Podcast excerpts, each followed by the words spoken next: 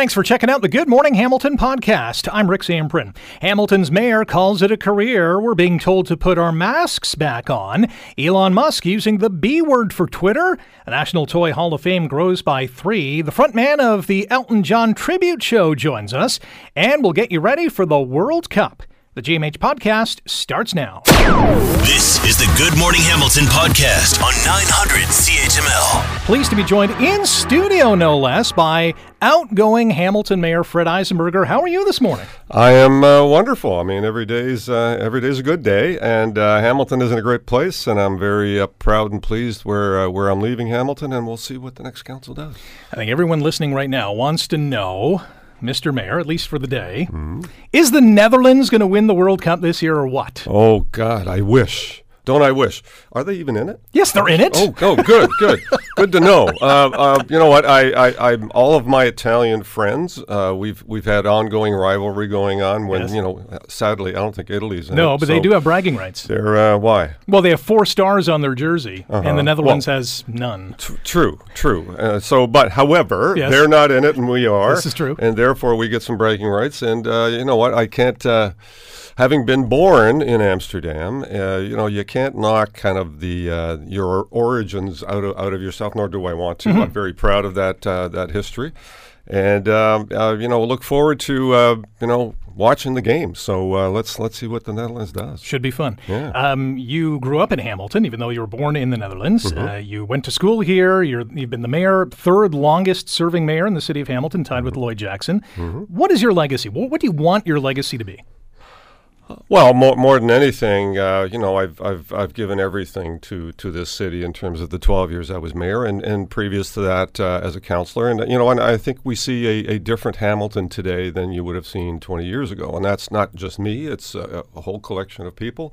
Hamilton is in a particularly good spot right now, not without its challenges, but, but uh, you know, in a really good spot. Something that we would have aspired to 20 years ago, all is happening. Downtown redevelopment, uh, waterfront development uh, new businesses and industries coming to our city. I mean, we are in a renaissance, and it's uh, it's very successful, and it's uh, a testament to the hard work of a lot of people, uh, you know, including myself, but but many, many, many others that put their shoulder to the wheel to make it happen. So, I'm very proud of where we are. AAA credit rating uh, just announced uh, a little while ago, which is not just a number or a, a, collection of letters. It really is a, a statement around are, are, is Hamilton sustainable? Is it making key strategic investments? Uh, is it uh, managing a good debt load? And is it offering up good value for taxpayers? And that's a, that's a pretty high standard for, uh, for Hamilton to have, and uh, I'm very pleased with that. Would LRT be amongst the highest levels of achievement in terms of legacy projects? Sure. Uh, LRT, the waterfront development, uh, you know, has been 25 five years in the making, and uh, you know is really really progressing very nicely. And LRT and, and, and transportation as a whole. So LRT is one element of the transportation piece. There's the other 500 million uh, traditional transit uh, investment that's uh, ongoing, which is a, a new storage facility and expansion in traditional bus transit. All of that combined, certainly, I would say that's the biggest legacy. It's the biggest uh, employment opportunity that the city is going to have in the next four to five years. And uh, it is going to be a great asset for our city uh, for future transportation needs. So uh, it is a, it is a very it's right up the top there. I'm sure many listeners listening right now, we only got about a minute for this, are saying, well, when's this thing going to be built? Well, I mean, it's ongoing. So uh, properties are being acquired as we speak. Uh, underground service work is uh, still being assessed. It's had a break, so they're they're getting back, ramping back up to to uh, full staffing to uh, make sure that they got the staff to to make this move. Uh, after that, 2023, uh, a lot of the underground work will be happening, moving of of you know underground services, doing the the oversizing of the. The, the, the sewer pipe uh, along there, which allows for more development. And then uh, on surface, we will probably see shovels in the ground on the ground, uh, in, above the ground. Uh, in 2024, so uh, it is moving along, uh, you know, expeditiously. Uh, you know, these projects take time. Uh, they're big. They're monumental investments. Uh, you know, 3.5 billion and upwards. Uh, it's going to be a spectacular investment for our city and great employment opportunities. So, you know, we can, it, it, the, the, timing for this is actually perfect for Hamilton because coming out of COVID with all of the challenges that we're facing, you know, employment opportunities are, are really where it's at, and, uh, and this will be a big one for our city. What does the outgoing mayor have in terms of advice for the incoming mayor? We'll find that out next year on Good Morning Hamilton on 900 CHML. You're listening to the Good Morning Hamilton podcast from 900 CHML. Joining us in studio is Fred Eisenberger, Hamilton's third longest serving mayor, and is waving goodbye as of today. Uh, today's the last day. Today's the last day, t- officially. Uh, it's uh, you know it's been a few weeks of uh, you know sorting out stuff and gathering up things, and my garage has got a lot of stuff in it right now. Join the club. That I'll have to yeah that I'll have to well yeah cars never actually been in the yes. garage, so now there's lots of lots of more stuff in there. But all great, uh, great memories, and, and just it's been an honor and privilege to have served this community, and to see the community in all of its aspects uh, is a you know something that very few people get to do. And uh, for me, it's just been a pleasure. What's your advice to incoming Mayor Andrea Horwath and the rest of council? Uh, you know, keep, keep an eye on the big picture. I mean, uh, at the end of the day, yes, we are all elected in certain areas, but uh, we have to have a kind of collective, uh, long-term view of where the city is going. And you know, I, I did appreciate Andrea's uh, slogan on her campaign, which is a you know a new mayor for a thriving city. The city is thriving, mm. and there's lots lots of good bones to build on here. And so, you know, folks need to continue to build. Uh, don't don't be too parochial. Make sure that the big picture is looked after.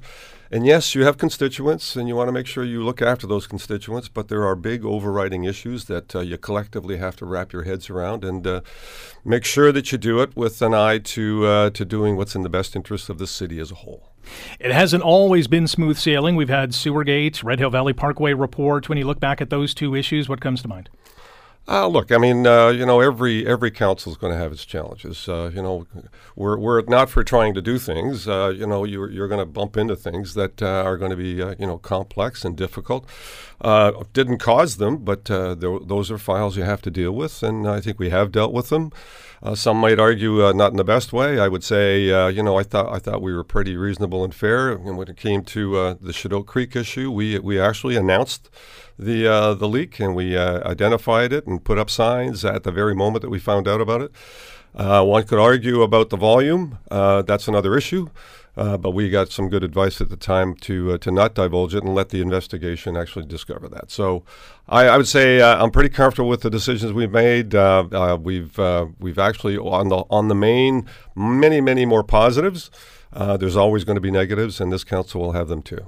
Our first uh, in studio guest in a long, long time is outgoing Hamilton Mayor Fred Eisenberger. You're listening to Good Morning Hamilton on 900 CHML. Housing, affordable housing, a massive issue in this community and many communities in the province and across the country. The urban boundary debate is what it is. Do we have the right plan in place going forward, do you think?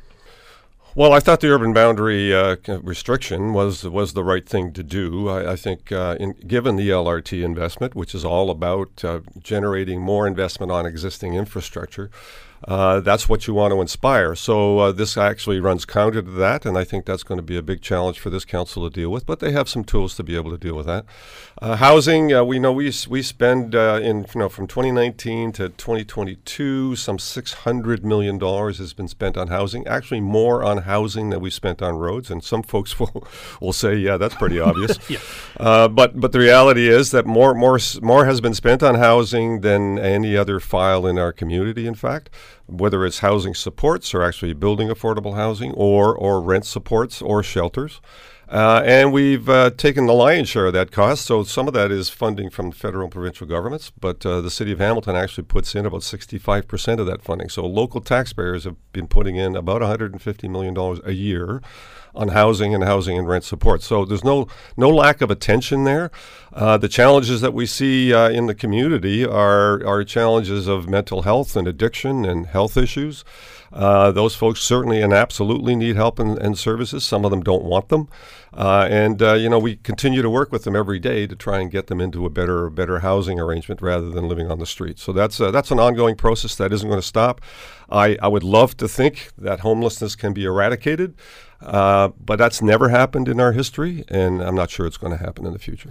Big announcement coming at 9 this morning from uh, Chief Medical Officer of Health, Dr. Kieran Moore, will announce not a mask mandate, but a return or, or recommendation that masks should be worn in some indoor settings. What's the city's view? What would you like to see happen? Well, I, I, I, I, urge people to mask as well. Uh, you know, and, and more importantly, uh, I urge people to uh, get their flu shot, which I had last week, and get your uh, get your vac- vaccination updated. That is the, the most important thing that people need to do. Uh, we have a very very slow uptake on the uh, the current bivalent uh, you know, vaccine, or the fourth dose, in fact, and uh, you know that's a critical issue. I mean, if we want to stay in a kind of an open state and not you know spend all of our time worrying about whether we're overtopping the healthcare system, which is happening as we speak. Uh, that's all relative to you know folks that uh, you know may not have been vaccinated or, or you know not necessarily protecting themselves as well as they should, and therefore we're uh, we're going to continue to have those kinds of challenges. So I, I urge, I beg people to get your get your vaccinations updated. And when you're in crowded settings, uh, it's it's a good idea to wear a mask just to protect yourself. Got a couple more minutes with outgoing Mayor of the City of Hamilton, Fred Eisenberger, here on GMH on 900 CHML. Are you going to miss it? Oh, absolutely. I'm going to miss the people. Uh, you know, I've I've been able to work with some very very great passionate, compassionate uh, individuals, uh, not only on the senior leadership team, but throughout the uh, throughout the administration, as well as members of council. And yeah, I'm going to miss those people for sure. I'm going to try and stay connected in one way or another. But uh, you know, the work's been glorious. I'm very proud of where we are.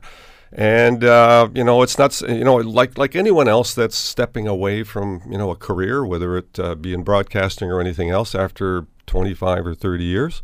Uh, there's lots to miss, uh, but there also comes a point where you, you make a decision as to what the, what does the rest of your life look like, and uh, do you have the you know the stamina to give it 150 percent as I've yeah. done over the, the last 12 years, and I in my assessment was, uh, you know, I might might have been able to do that for a short time, but uh, you know, I think it's now time for other people to step up, and that's in, indeed what's happened. And I'm very pleased with uh, the choice for mayor. Uh, I, I, was supportive of Andrea. I think she's the, the right kind of talent and experience and knowledge that uh, will hold us in good stead, and we'll see what this council does.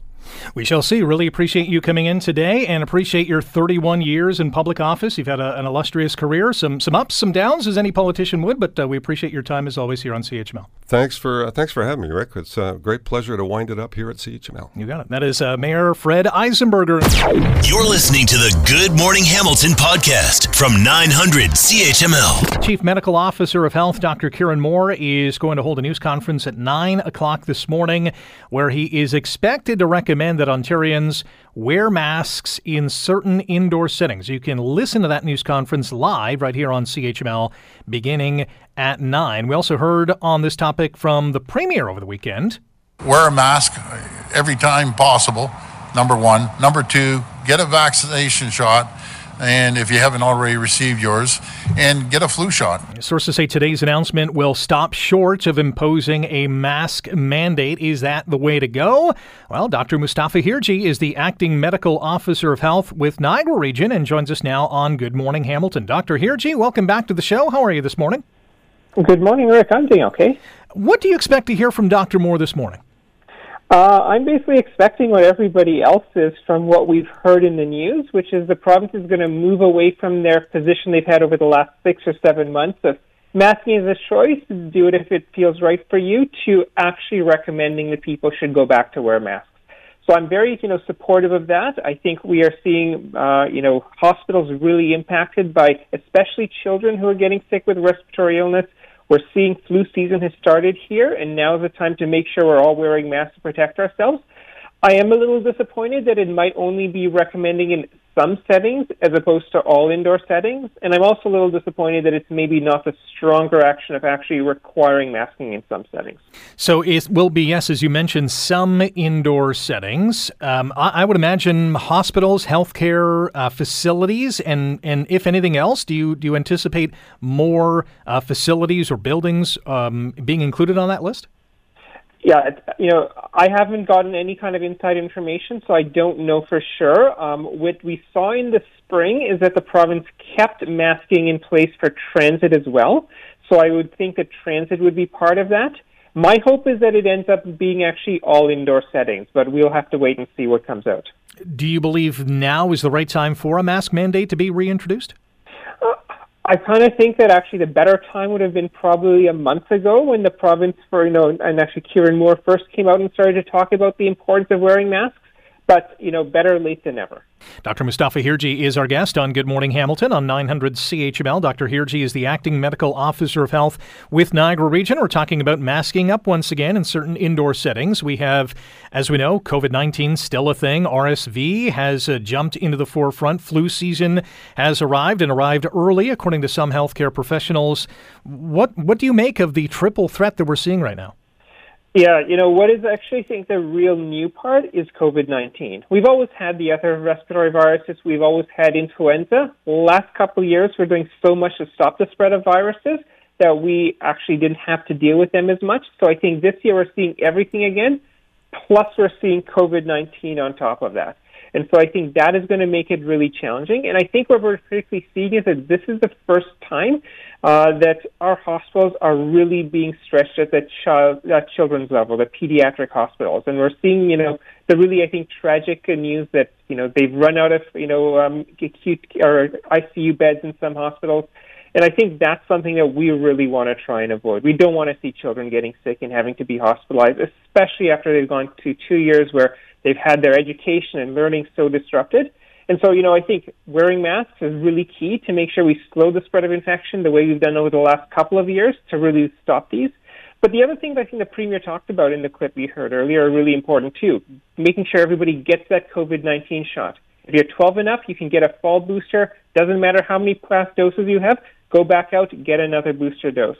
For 5 to 11, if you've gotten two doses, you can get a booster dose after six months. And children that are six months and up are actually able to get two doses as well.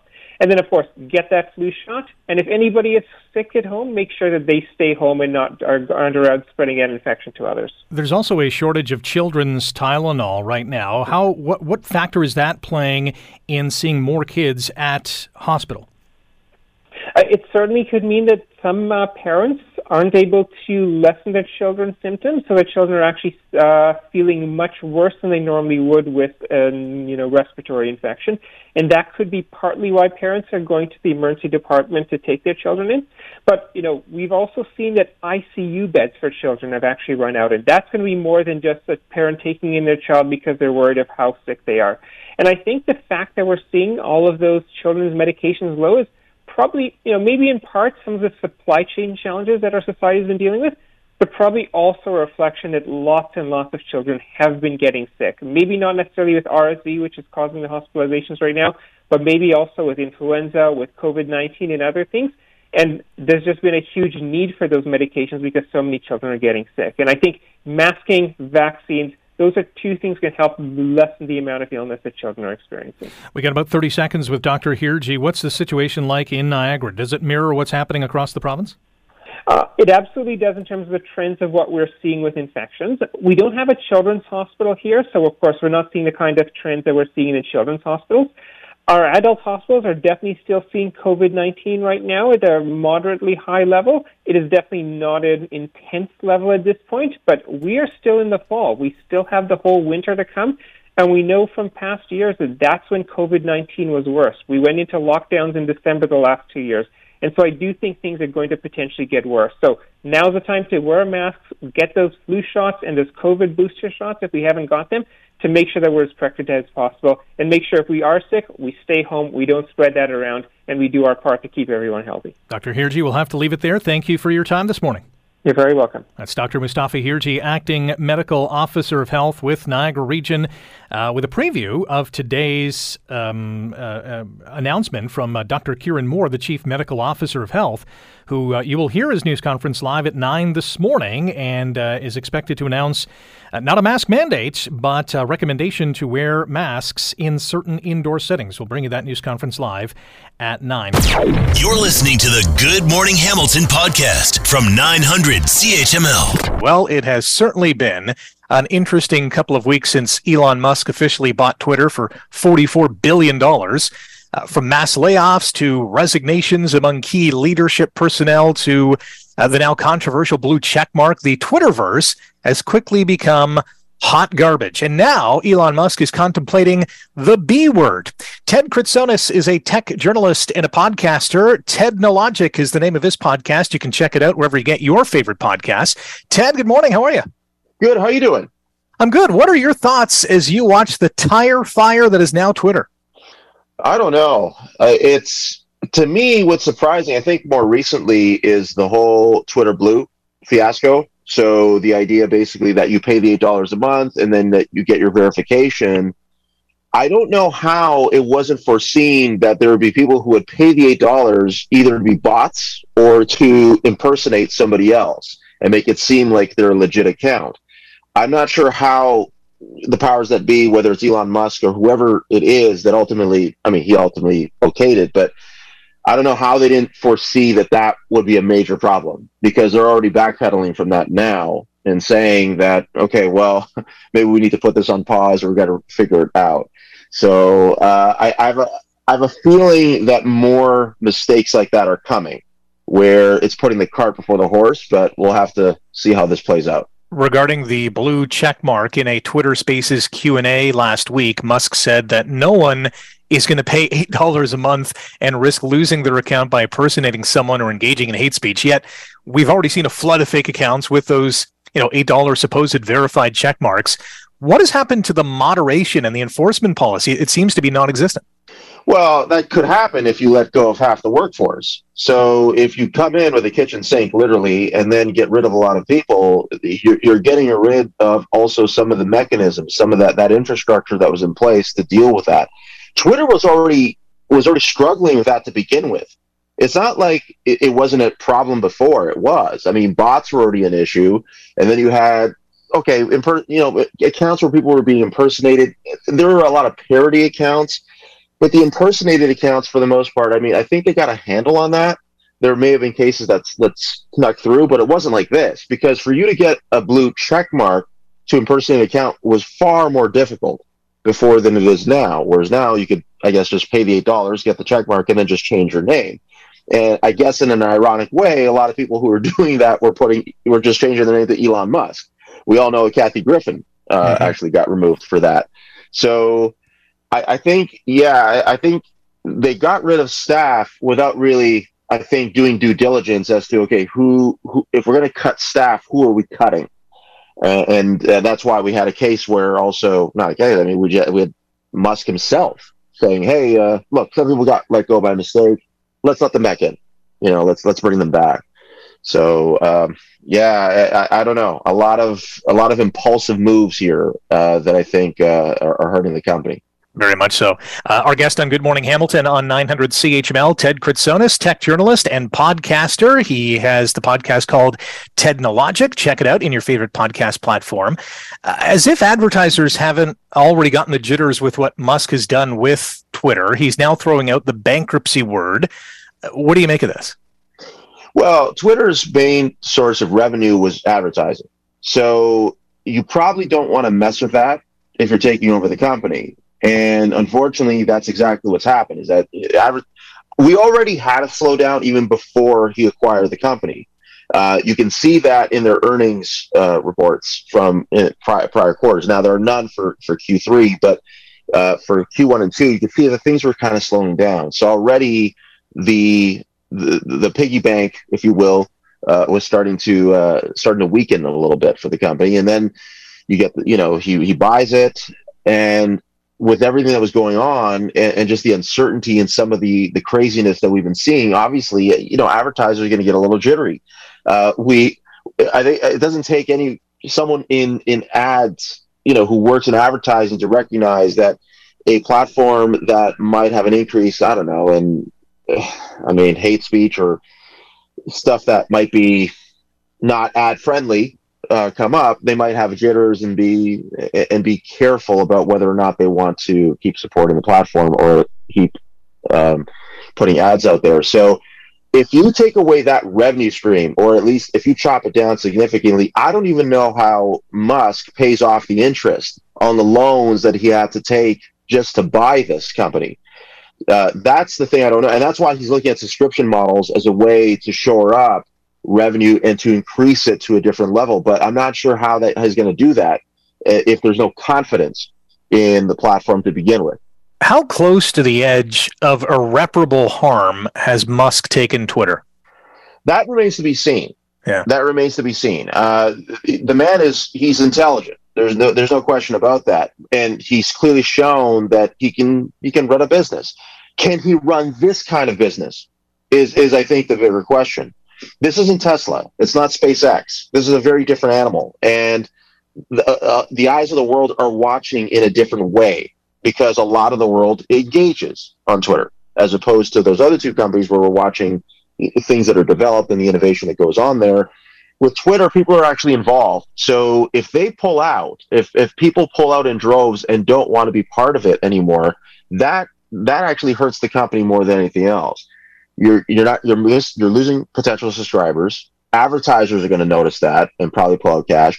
So I think it's early days, but I think it remains to be seen just how far this thing slides and if it's possible for him to pull it back up. I wouldn't count him out just yet, but it's not looking good. Yeah, if a lot of people move out, I guess you have Truth Social 2.0. I mean, you know, yeah, you, and, and, advertisers don't like that either. Yeah. so, so that's definitely not the answer. And um, hopefully, he he hires or or keeps the right people to try and figure this out because it's uh, this was kind of predictable. I think just the way he was talking before, but not to this level. Uh, I would have thought he'd wait to, before uh, issuing some kind of a subscription model. You know, just take your time, do your due, due diligence, figure out how what will work, try it out first, as opposed to rolling it out piecemeal, and see and go from there. But that's not what happened. Well, we're all grabbing our popcorn with a little extra butter, maybe some salt on top. Ted, uh, thanks for your time today. I appreciate your insight into this. Always a pleasure, Rick. Thanks for having me. That's Ted Kritsonis, technology journalist, host of the Technologic podcast. You're listening to the Good Morning Hamilton podcast from 900 CHML. Christmas can't come soon enough for many of the little ones who will be hoping to get that special something under the tree, aka a toy. Well, speaking of which, National Toy Hall of Fame has three new inductees amongst its plethora of amazing and iconic toys over the years. So let's chat about the newest honorees for the National Toy Hall of Fame. Chris Bensch is the chief curator at the National Toy Hall of Fame at the Strong National Museum of Play and joins us now on Good Morning Hamilton. Chris, good morning. Great to be with you. We have three new inductees this year. Let's start with maybe the oldest of the three, and that is the spinning top. That is right. That's the toy that most people have sort of given me a dope slap when they learned it wasn't already in the Hall of Fame. so it's high time that the top gets in. Yeah, what what took so long?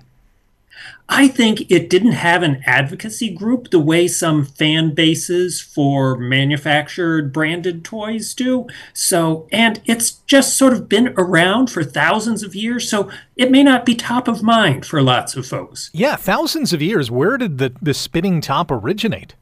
You know, it shows up in archaeological digs all over. It shows up on Greek and Roman pottery with people playing it in ancient times. It shows up in the Americas with native indigenous people playing with their versions of tops. It is so universal. Absolutely. Um, second on the list, I'm not sure this is in any chron- chronological order, but Lite-Brite has also made the cut. Tell us about why Lite-Brite is a toy Hall of Famer. You know, Lite-Brite came out in the middle of the 1960s, about the same time as the Easy Bake Oven. And it was powered by a light bulb, the same way as the Easy Bake was at that point. It allowed you to play with light. Those pegs that went through a black background let you create images, let you use templates that the toy provided and have image of your favorite superhero for example and it is popular today. It is basically pixels. So there is lots of evidence on youtube of people doing stop motion animation with their Lite-Brites. I'd imagine there's no Lite-Brites at least being produced today, but I would assume that many of them still exist amongst uh, kids who have been passed down from generation to generation. You know, it is still on the market. There is Really? a Stranger Things Lite-Brite because it is one of the key props in that Netflix series. So check that out. Lite-Brite is better than ever, and now it's battery operated, so you don't need to have a cord plugged into the wall. That's uh, that's progress. Chris Bensch is our guest here on Good Morning Hamilton on 900 CHML. Chris is the chief curator at the National Toy Hall of Fame at the Strong National Museum of Play. Third, and certainly not least, He-Man and the Masters of the Universe, one of my all-time favorites.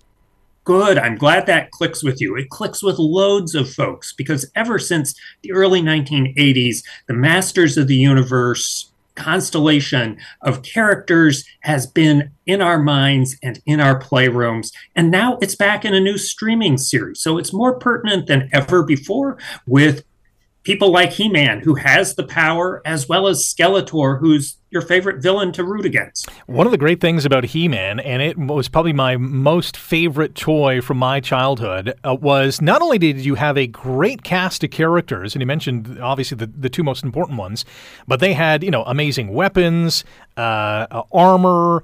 Uh, uh, you know, various different things that you can, you know, interchange them with, and of course, Castle Grayskull, which is everyone's favorite. It is, and Castle Grayskull is so big that we couldn't shoehorn it into the case that we used to recognize He-Man's induction into the National Toy Hall of Fame. Uh, there were a few finalists that did not make the grade, including things like Bingo, uh, Nerf. Uh, those are two iconic ones as well. Is it only just a matter of time before they get in? I think it will be. And in fact, all your listeners can go to museumofplay.org, the Strong Museum's website, and start nominating now for next November. It is never too early to get your votes in for what you think should be in the Hall of Fame. Last year, we had nominations for more than 325 different toys. Wow. And you can, this is better than voting. You can do it every day of the year up until next November. What's it like being the chief curator of a toy Hall of Fame? It is one of the best jobs in the world. That's one of the reasons I've been in this position for 33 years.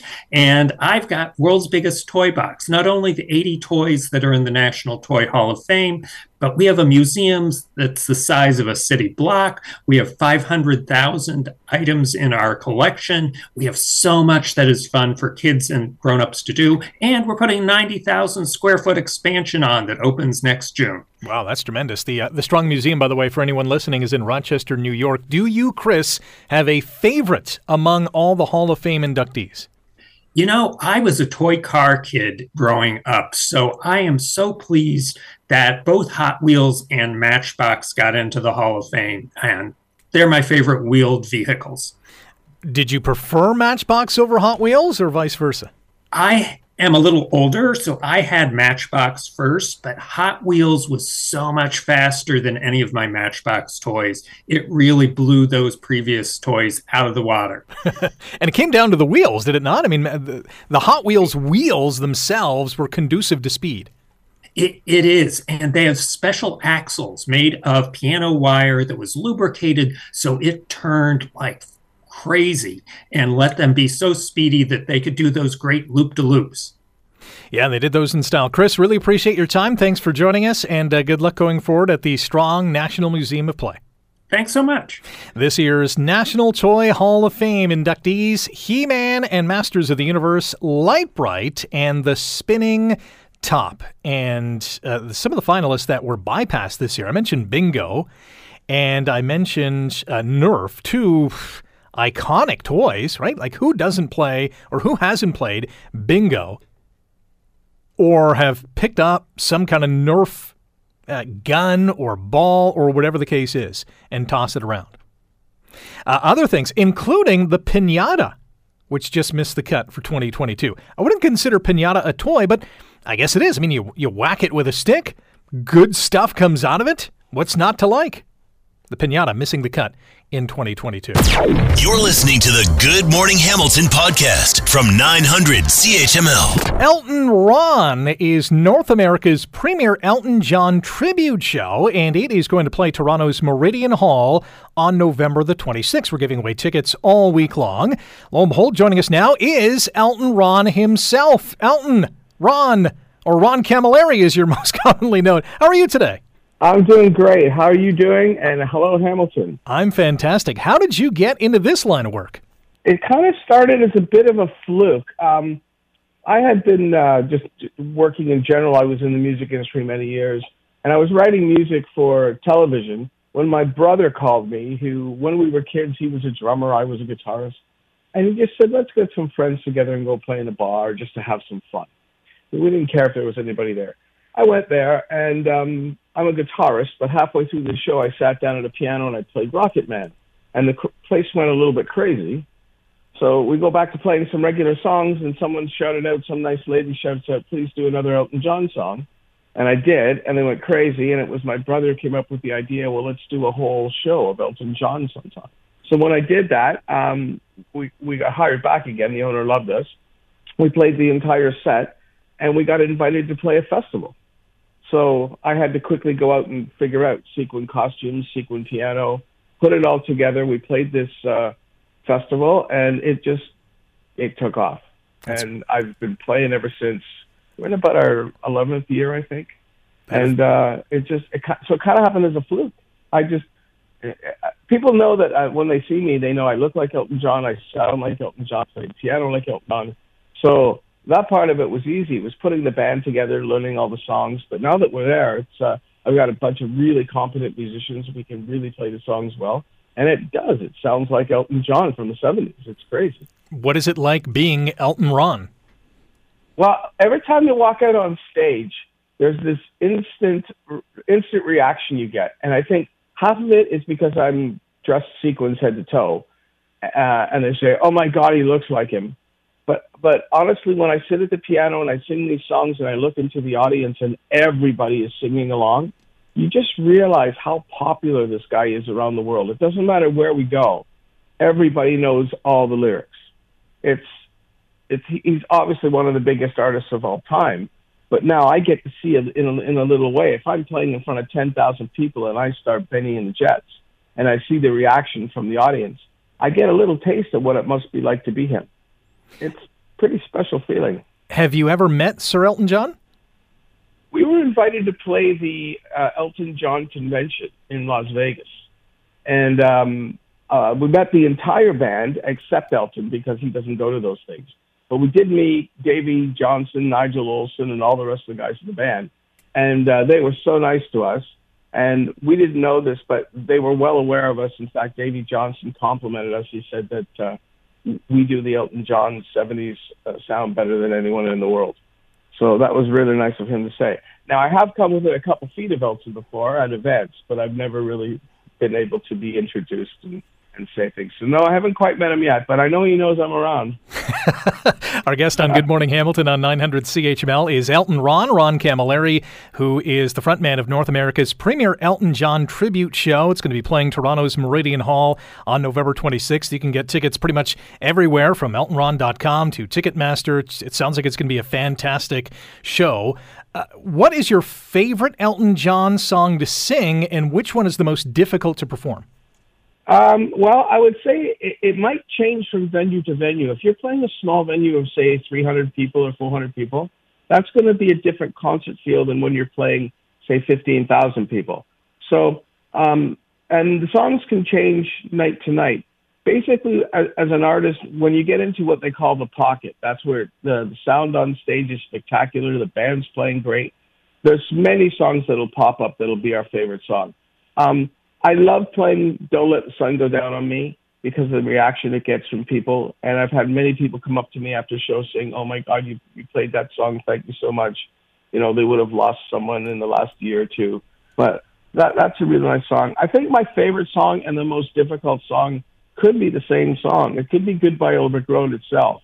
It's a very difficult song to sing because we do it in the original key and Elton can get way up there back in the 70s. There were, there's some really high notes to sing. It's, it, I'd say I probably got about 10 favorites on any given night, and we just keep adding songs to the show. Uh, the other thing is, my favorite song will change when we play with the orchestra, and we are. We're playing with a 10 piece orchestra, so there'll be 16 players on stage. So when we get to play a nice, pretty ballad with those beautiful strings behind me, it's it's just there could, there could be some really magical moments for me And a song like "Sorry" seems to be the hardest word. Is so pretty with the orchestra that um, it, it, it, that alone may make my night. And our listeners can listen to it. Toronto's Meridian Hall, November 26th. Get more information online, Elton Ron, that's R O H N dot com, Ticketmaster. Uh, Ron, thanks for the time. Good luck with the show. All right. Thanks very much. Hope to see everyone at the show. That is Elton Ron slash Ron Camilleri. November 26th is the day. Elton Ron at Meridian Hall in Toronto. You're listening to the Good Morning Hamilton podcast from 900 CHML. Well, the countdown is officially on. If it hasn't been on already, it is, as the World Cup gets set to kick off this coming Sunday. And there are numerous humongous storylines both on and off the pitch as we head to Qatar. Adam Zdroik is a soccer editor with RotoWire and joins us now on Good Morning Hamilton. Adam, good morning. How are you? Rick, I'm doing well. Thanks for having me. Hey, let's start with Canada. It's making its first World Cup appearance since 1986. There's a lot of excitement. Of course, with that comes a lot of pressure. They're in Group F with Belgium, Morocco, Croatia. They open the tournament November 23rd against Belgium. Uh, your thoughts, your impressions of Canada and their chances in Qatar? I like Canada overall as a team. They got into one of the more difficult groups, which it, it kind of makes things a little tricky here. But, you know, they got Belgium, Croatia, Morocco, three solid sides. Um, I think it'll be difficult, you know, to advance into the knockout stages of the World Cup. But, you know, if they can get, you know, points off of a Belgium or a Croatia, I think that would be even if they don't beat those teams, that would probably be considered a success given their, you know, their absence from the World Cup these last however long it's been. Canada announcing their 22 man roster for the World Cup yesterday, and they are off to Qatar trying to score their first goal, let alone win their first game on the World Cup stage. Two of the biggest footballers on the planet over the last couple of decades Lionel Messi, Cristiano Ronaldo from Argentina and Portugal, respectively. This sounds like it's going to be their last go round.